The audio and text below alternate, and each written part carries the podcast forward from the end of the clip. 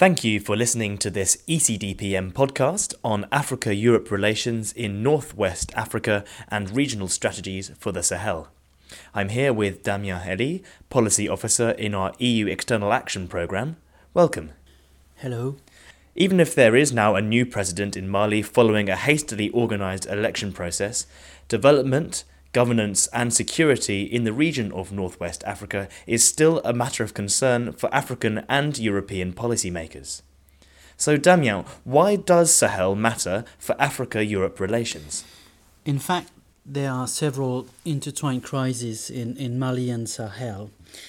There was a governance, a governance crisis in Mali itself, but also a security crisis in the region, very much related to organized crime and corruption.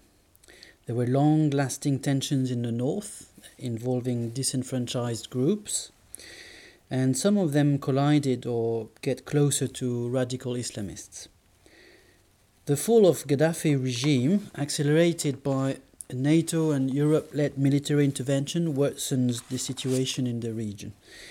It forced some armed groups formerly working in Libya back to Sahel, in northern Mali in particular, Uh, where they had to find new work and business.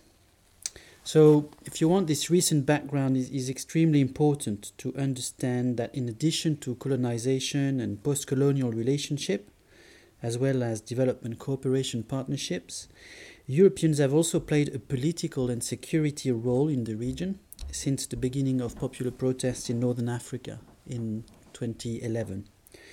And France, uh, in particular, in French-speaking countries and its former colonies, has done so, but also other uh, member states of the European Union.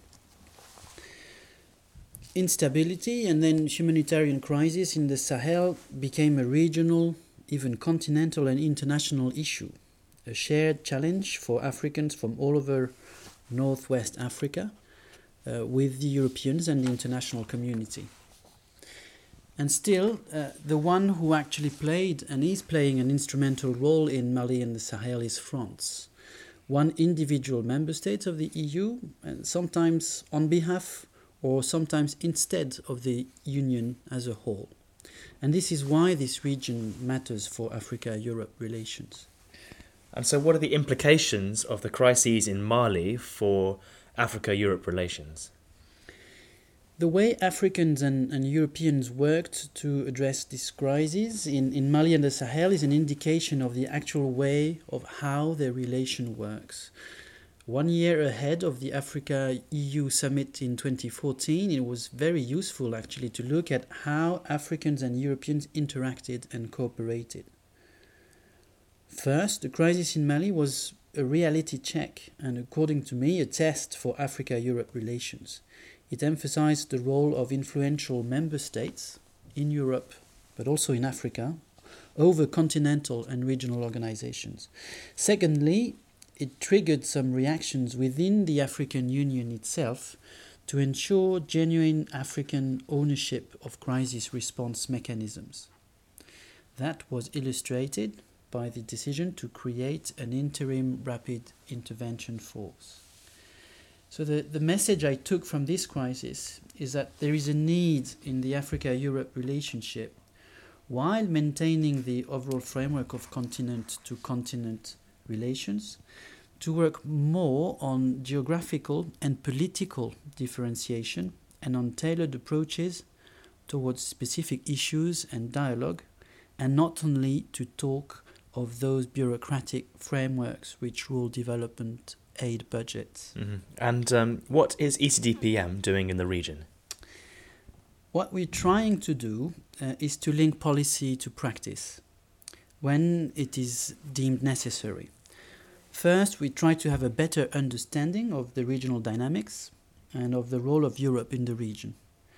We focus in particular on existing regional strategies for the Sahel written by the African regional organizations like ECOWAS, but also the E U, the United Nations and other players.